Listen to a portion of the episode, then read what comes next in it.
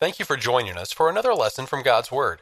The West Huntsville Church of Christ at Providence is located at 1519 Old Monrovia Road Northwest, Huntsville, Alabama 35806. Anytime you're in the Huntsville area, we hope you'll stop in and be part of our worship. Sunday morning worship is at 9 o'clock, with Bible class immediately following. Sunday evening worship is at 5. Midweek Bible study is held Wednesdays at 7. So good morning. Uh, glad to be back here with y'all again. Um, I think this is the third week um, on my half of the Forgotten Character series. Um, and so um, the last time I spoke, uh, it would have been on the judge Deborah um, a couple weeks ago uh, from the book of Judges, and last week Carrie would have covered um, the lady who washed Jesus' feet um, with her hair and her tears.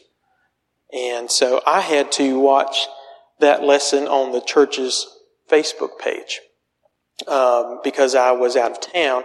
And the reason, you know, that I had to do all that is kind of the inspiration for the lesson that I have prepared this week.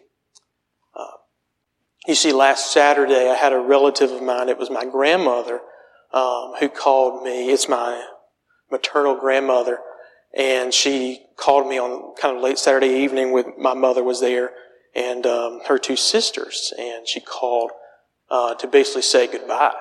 Um, and so I had a death in the family. Uh, it was while I was out. Um, but my grandmother, she had COPD, and uh, it's something that we kind of knew um, was going on um, since, because really since about November, she had kind of spent the majority of her time in the hospital, uh, more so than at home. And so thankfully, Katie and I were able to go down and see her before she passed away. And um, unfortunately, she did on Tuesday, and so I took off kind of the rest of the work week and uh, went down there to help out uh, with the funeral and the viewing and things like that.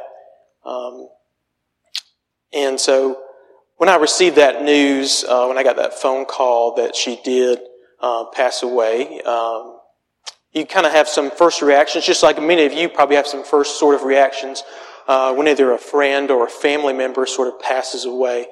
And um, you maybe might think about um, the good times that you have with that person, um, and you also probably have some sadness uh, that you're met with as well. Um, but something that often occurs either within those first initial moments or at, at some point afterwards, uh, either at the funeral, you you begin to uh, question uh, because you're faced with that person's mortality, the uh, you begin to wonder about your own.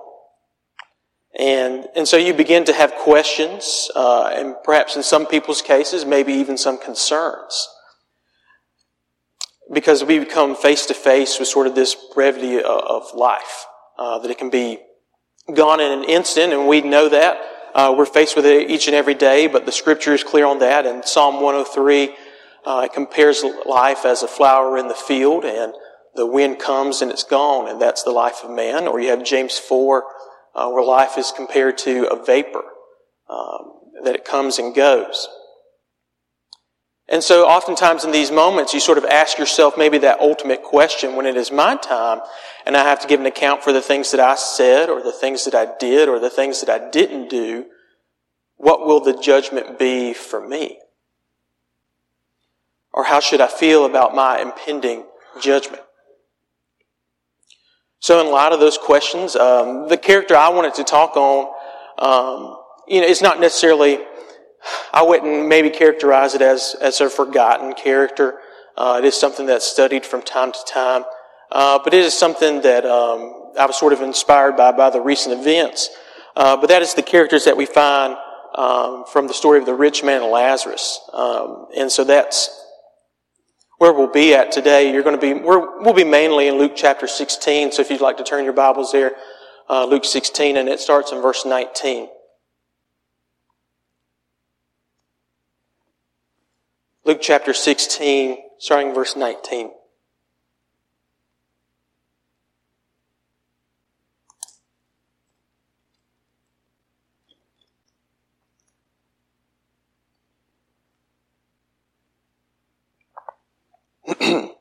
Let's read there in verse 19.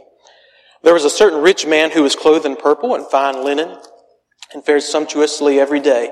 But there was a certain beggar named Lazarus, full of sores, who was laid at the gate, desiring to be fed with the crumbs which fell from the rich man's table. Moreover, the dogs came and licked his sores. So it was that the beggar died and was carried, carried by the angels to Abraham's bosom. The rich man also died and was buried. And being in torment in Hades, he lifted up his eyes and saw Abraham afar off and Lazarus in his bosom. Then he cried and said, Father Abraham, have mercy on me, and send Lazarus that he may dip the tongue of his finger in water and cool my tongue, for I am tormented in this flame. But Abraham said, Son, remember that in your lifetime you received your good things, and likewise Lazarus evil things. But now he is comforted, and you are tormented.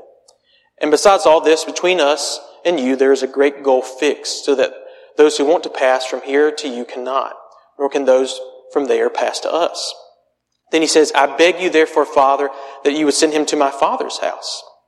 For I have five brothers, that he may testify to them, lest they also come to this place of torment. Abraham said to him, They have Moses and the prophets, let them hear them. And he said, No, Father, Abraham, but if one goes to them from the dead, they will repent.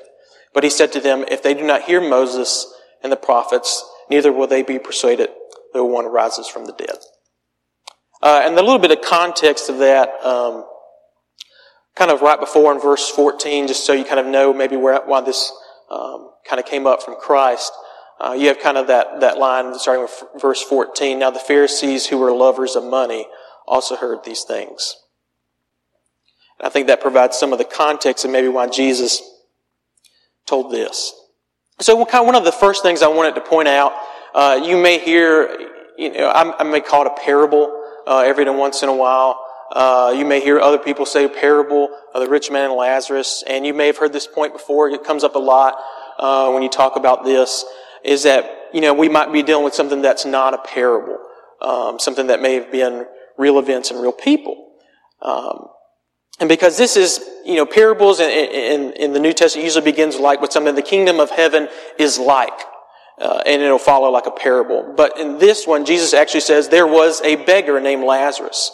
And so unlike Jesus' other parables, this person has a name assigned to him. It's the only one that does.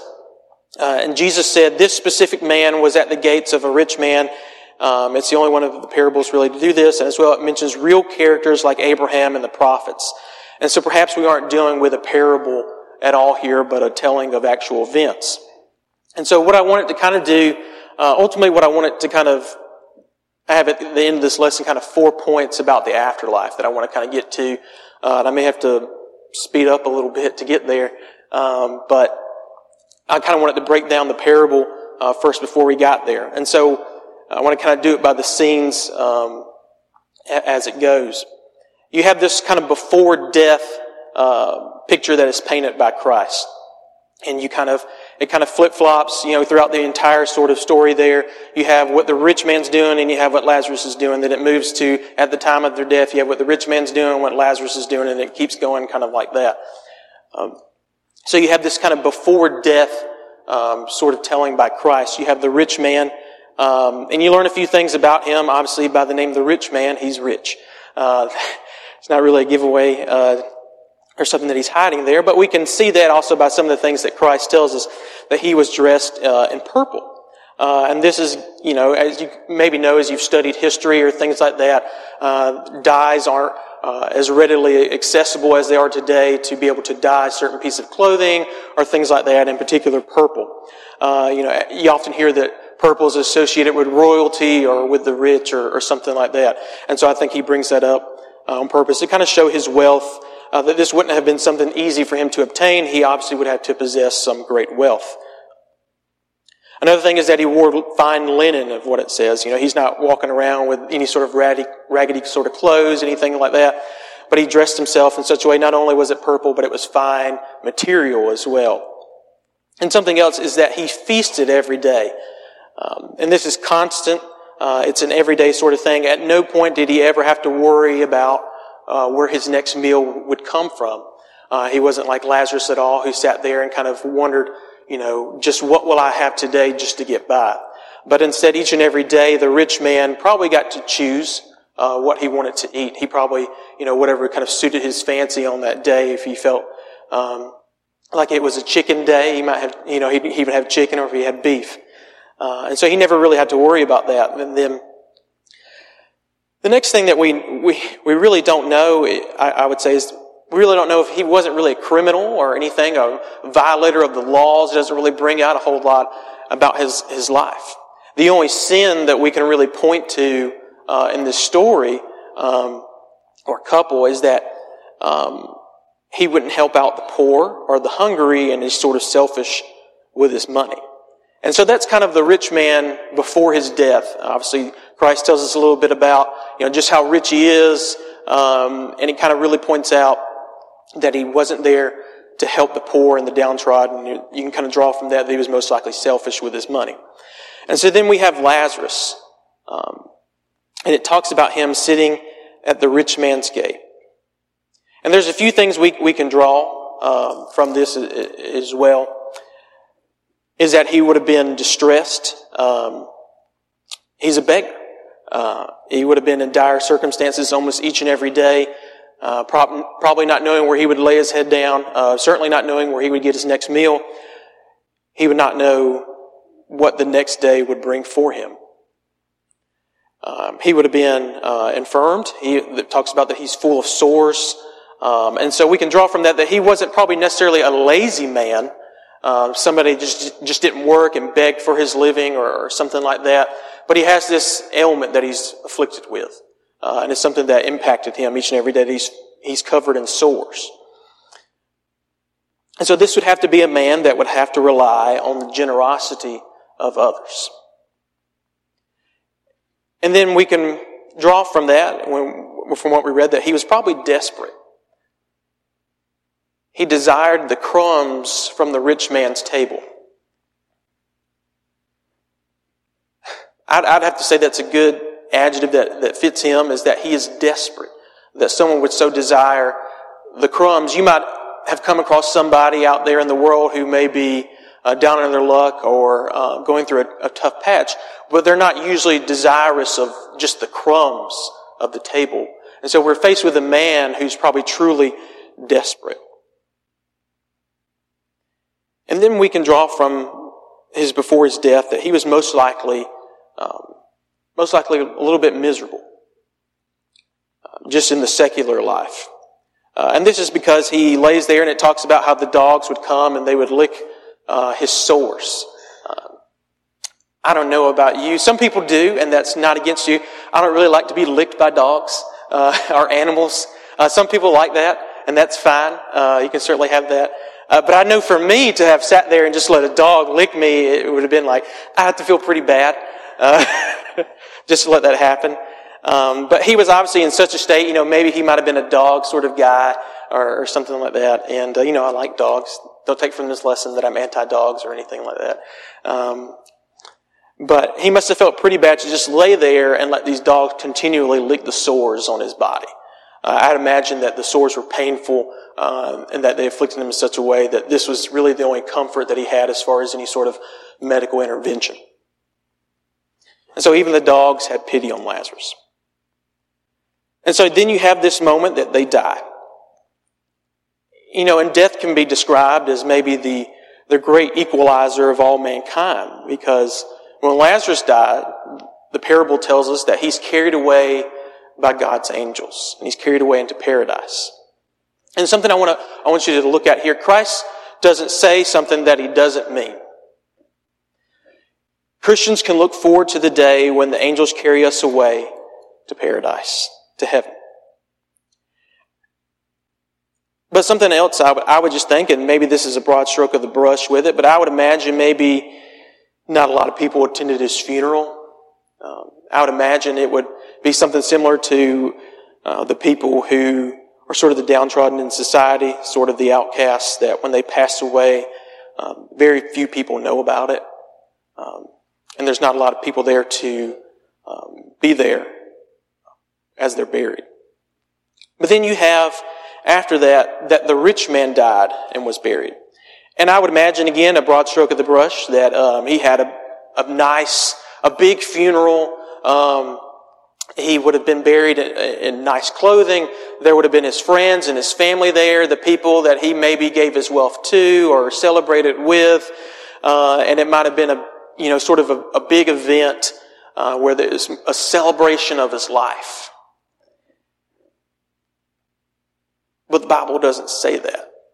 The Bible treats him as more as the afterthought in this situation. Where it just says, and the rich man also died and was buried. And so he dies just like Lazarus. But he's the afterthought at this point. And so they move into this after death sort of situation. And it tells us that Lazarus um, is laying on Abraham's bosom. And this is sort of, you know, as, as you might think, sort of what I draw from it at least, or uh, what I believe it might be referencing, um, is when they would dine or eat, they had sort of that laying sort of position uh, as they would eat, and that you would be virtually leaning upon the next person who is beside you, uh, and sort of this community sort of gathering over a meal. And so that's what I sort of think of there. He's in fellowship with Abraham at this time. And that's kind of what I draw from it. Uh, it could be something though as simple as simple as that he's just leaning upon Abraham at this time. Um, but I like to think that it's sort of this fellowship, and he's there with Abraham. And I think that this is sort of, you know, thinking upon it in that sort of way is sort of symbolic because you have up until this time, the man just wanted to eat. He wanted to know where his next meal is at. And now he's sort of a guest of honor. Uh, that he's up there and he's beside Abraham. And in the Jewish culture, that would be such a huge deal. To see someone and they get sit next to Abraham. Sort of the, the founder of their people. And so he goes, goes on to paradise and he's not hurting. Uh, and he's no longer begging. And he's with Abraham. And this is really important because they're Jews. And so then you move on to the rich man. And he's described as being in torment. And I think something we, we can pull from that is torment um, will not just happen in hell, but, but, but it begins as soon as we die if we are unfaithful. There's no sort of purgatory, as you might think, when maybe sort of the Catholic religion um, that people move on to uh, that it's we can draw from this is sort of an instantaneous sort of thing that happens. Uh, that he was immediately in torment after his death. And so there's no purgatory, and that at any moment we could die and we could our fate could be sealed. But we have this moment where he's after death and he's in torment, and I'd like to think from the way that he words it, or the way or Christ words uh, the rich man's statements, is that he asked Lazarus to send him some water or to dip his t- uh, finger in uh, water and place it on his tongue. Um, that at this point he thinks he's still in charge, uh, that he can still sort of order Lazarus around. I imagine um, the rich man would have saw him each and every day as he left his gate, uh, and that sometimes he probably ordered him around or told him to do this or that. Uh, but he still thinks that he is in a position of power, and he wants Lazarus to come and do this for him. And then I think we can also pull from that is just the amount of pain uh, that he would be in. Uh, that it's not something like, you know, can I have a cup of water? Can I have a gallon of water? Uh, but just dip your finger in water and place it on my tongue so I can have some sort of relief. And so then this conversation begins between the rich man and, and Abraham. And Abraham says, son, remember. And he says, and something I want, I want to point out right there. He says, son, remember. One of the torments of being in hell will be the remembering. Because the rich man remembers why he was there. And so there's sort of two pains in sort of one. Obviously you have the discipline that is occurring because of the way that he lived, but you also have the sort of emotional or uh, mental sort of uh, discipline that occurs as well that you have your memory to this is why I'm in the situation that I'm in. And in contrast, Lazarus has been carried away into joy. And do you think at any point in, in, in paradise there that Lazarus is thinking about be- begging or he has to wonder about which crumbs he, he will get today? You see, God cleans the slate and death equalizes us all.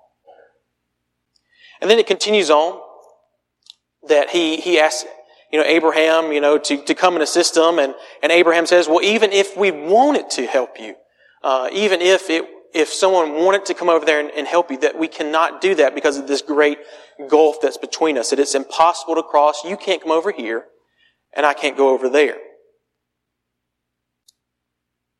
And so that must be something as well that must be awful to think about, to see just how good it is on the other side as um, the rich man is able to see Lazarus and see him there with Abraham.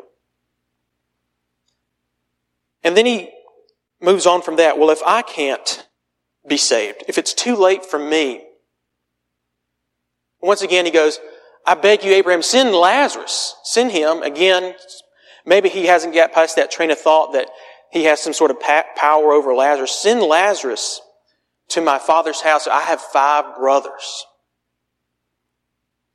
And he sort of, you know, gets to this point that he's thinking that if they see this miracle, if they see this person that's, that's came back from the dead and they're faced with them, that they would turn away uh, from their evil living. And when they think that they would be faithful if they just saw a miracle. And we can sort of draw that most likely uh, that this would have occurred uh, probably sometime uh, during one of the prophets because of Abraham's talking about uh, that they have Moses and they have the prophets. Um, and so we can most likely draw that this is probably when this would have occurred.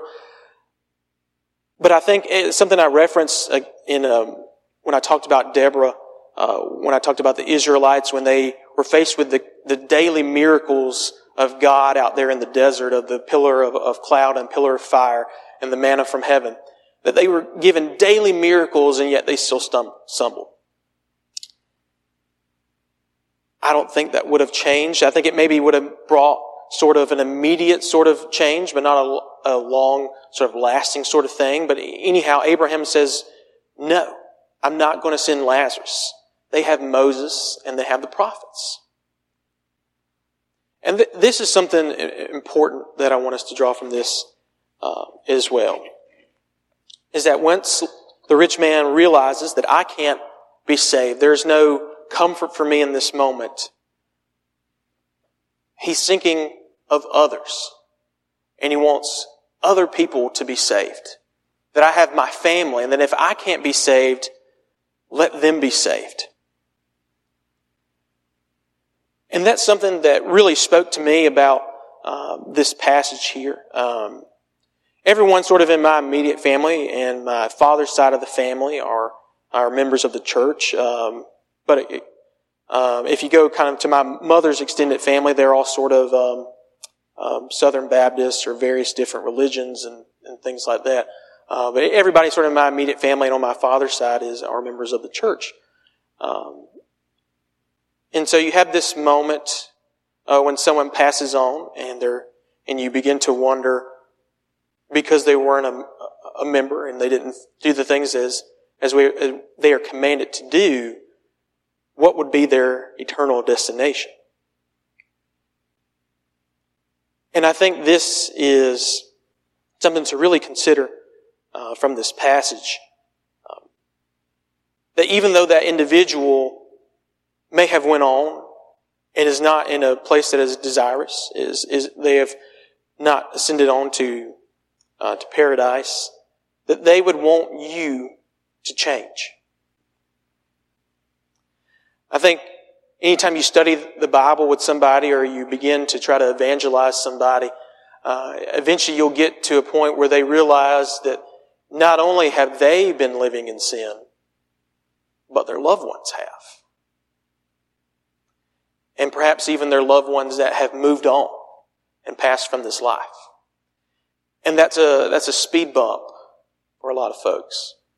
That I don't know if I can say that this is right or the, the way that we've been studying. I don't know if I can do that because by saying that this is right, by saying that this is the way, I'd be saying that my loved ones who moved on, that they didn't do it right. They didn't follow Christ. And so I would, would actually encourage you to look at this passage if you, if you ever get to that moment with a family member that you're studying with, or, anybody that you're studying with, that person who's moved on, we have an example here that if, if they could have you change, they would do it. That if they could send someone to talk to you, to change the way you're living, they would do it. That if you're, and it's tough to say if your mother your father, a sibling, a friend has passed on and you, and you know they weren't living the right way, they would want you to change. You see, we have that saying that misery loves company. But somehow, Hades, uh, there in Tartarus, where um, the rich man is, it overcomes that. That he doesn't want, even though he's in misery, he doesn't want more company. That this is just something that's so not desirous, something that is so, such filled with, with torment, that I want other people to change. There is no misery loves company in this situation. I want anyone that can avoid coming here to do so.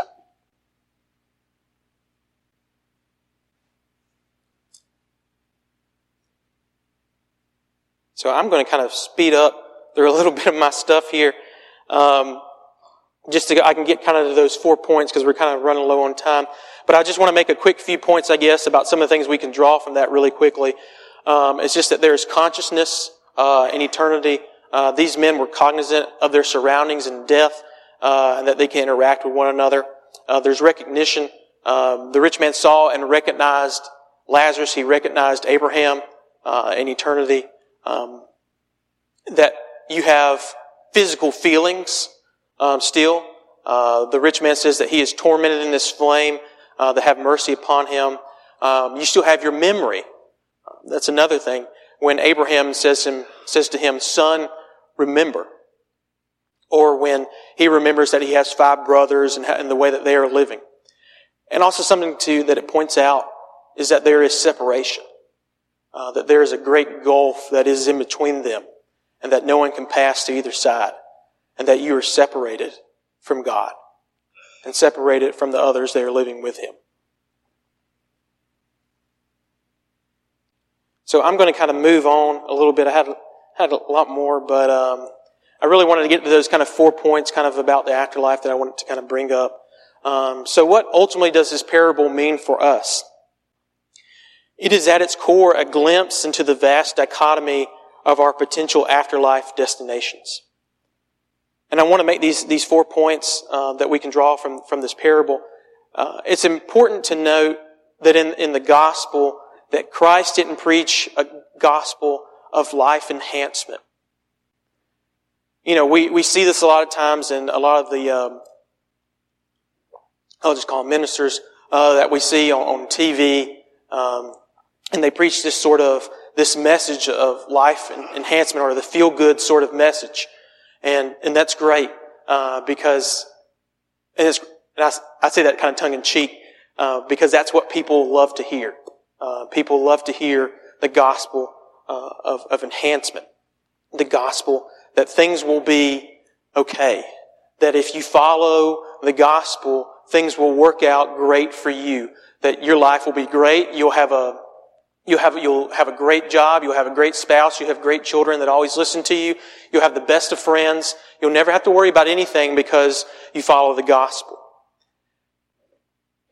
And I think that's kind of brought on a lot of times because of maybe the culture that we live in, uh, certainly even more so today, and we sort of all buy into it um, that if we follow God and if we're good Christians, that this will correlate to our secular life. And that we will have success and will prosper there because we're Christians. And that's just not the case. Those two things aren't correlated with each other. That is to say, most people have this idea that if they just come to church, that they, you know, the church, the ministers, the elders, the, the, the people attending there, that they'll bend you up and for the small bumps that you run into in your life and will meet all your sort of needs uh, and will make you happy as a consumer of a product. Um, how shallow that sort of religion is. That we treat God, we treat Christ, we treat, we treat the Holy Spirit as just our therapist that we check into and we give our contribution and that's sort of our payment uh, for the hour for make me feel good. How shallow that sort of religion is. So in one sense, Jesus didn't guarantee this life and how it would turn out for you. And we can see that with the despair of Lazarus. I don't envy the way that he lived. Um, thankfully, I've never been in a situation where I've had a, an illness that continues on like his, um, or have to ever wonder about where um, my next meal would be to the point of desiring crumbs.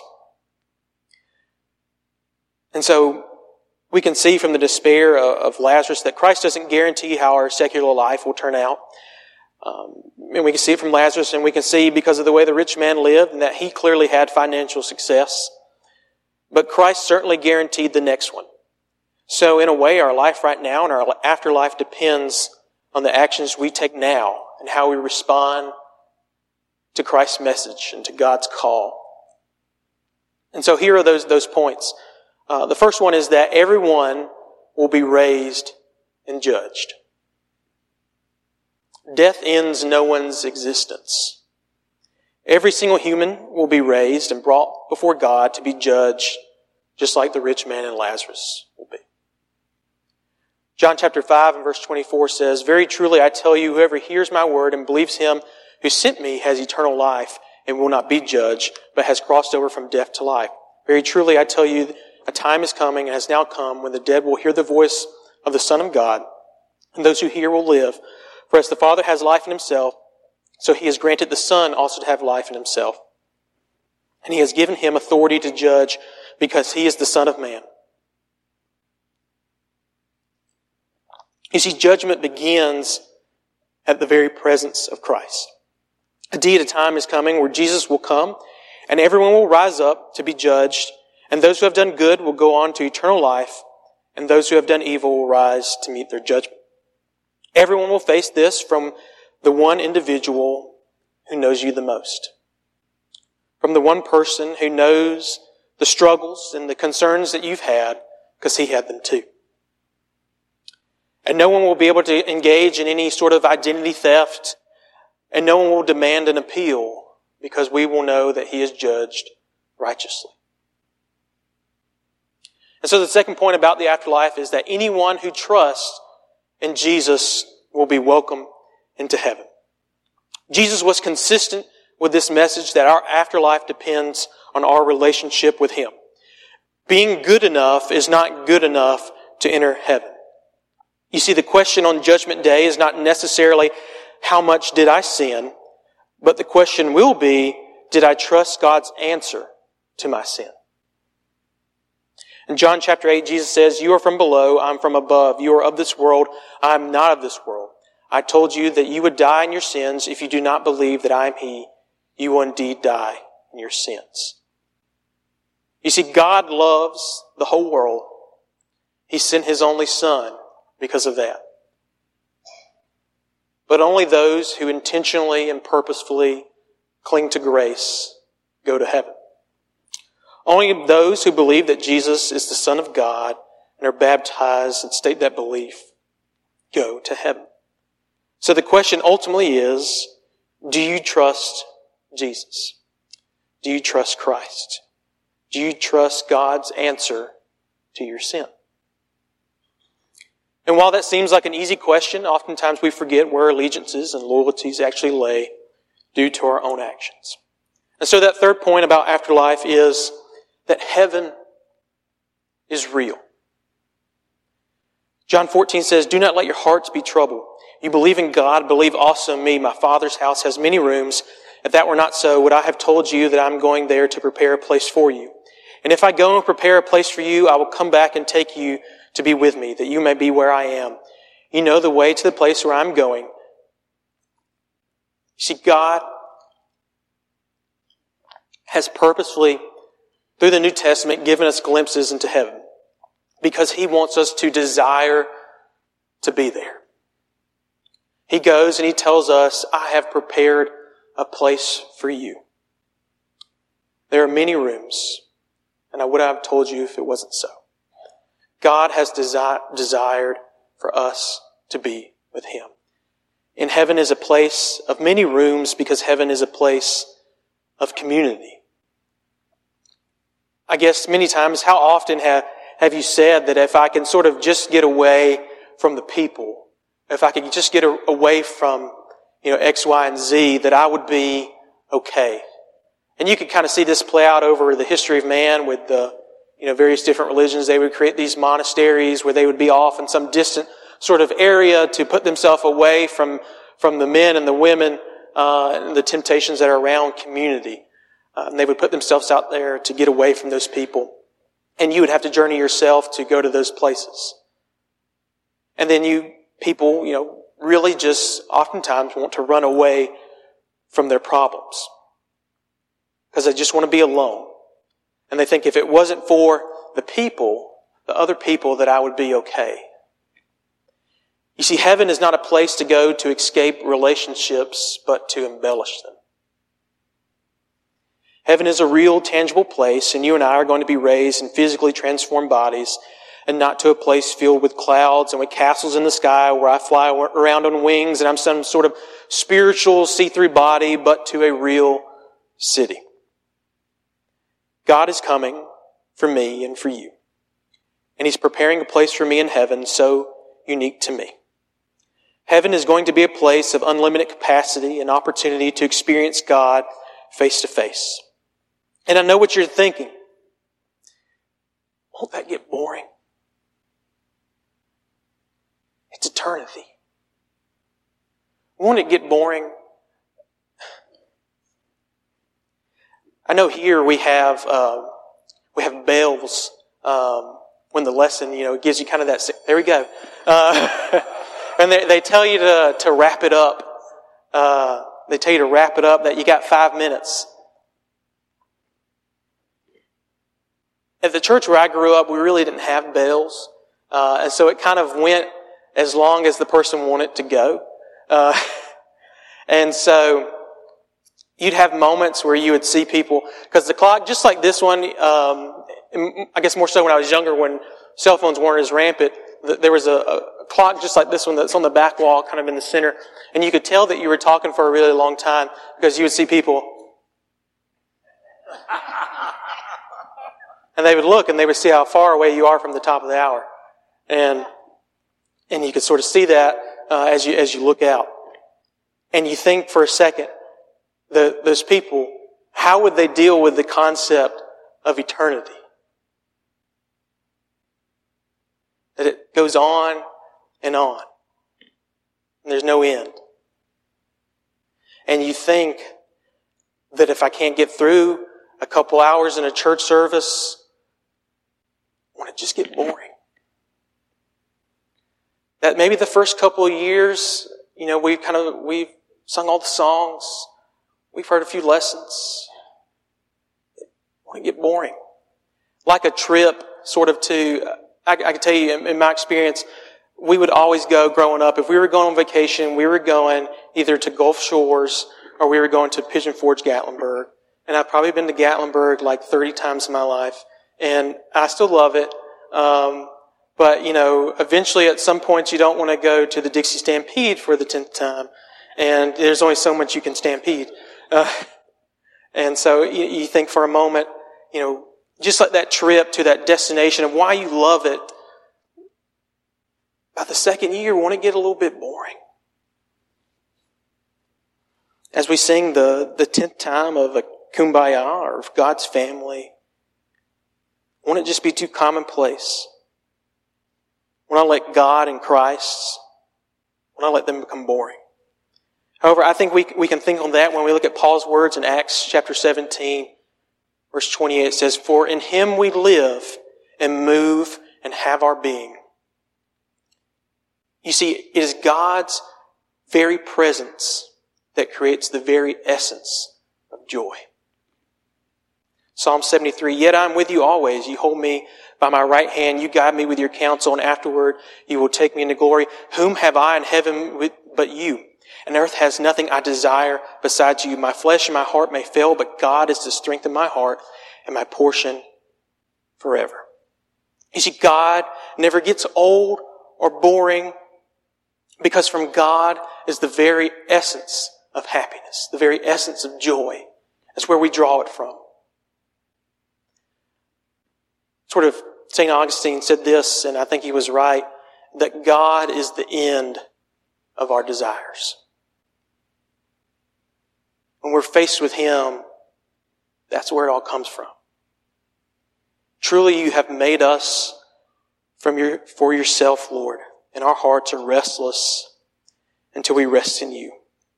You see, being with God and with Christ in person is really what we were made for. And so it will never get boring. The fourth and last point, and I'll try to not go too long, is that heaven is not our default destination.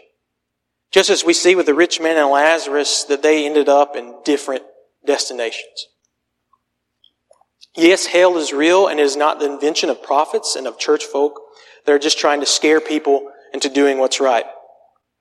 And trust me when I say this, I don't want to believe in hell.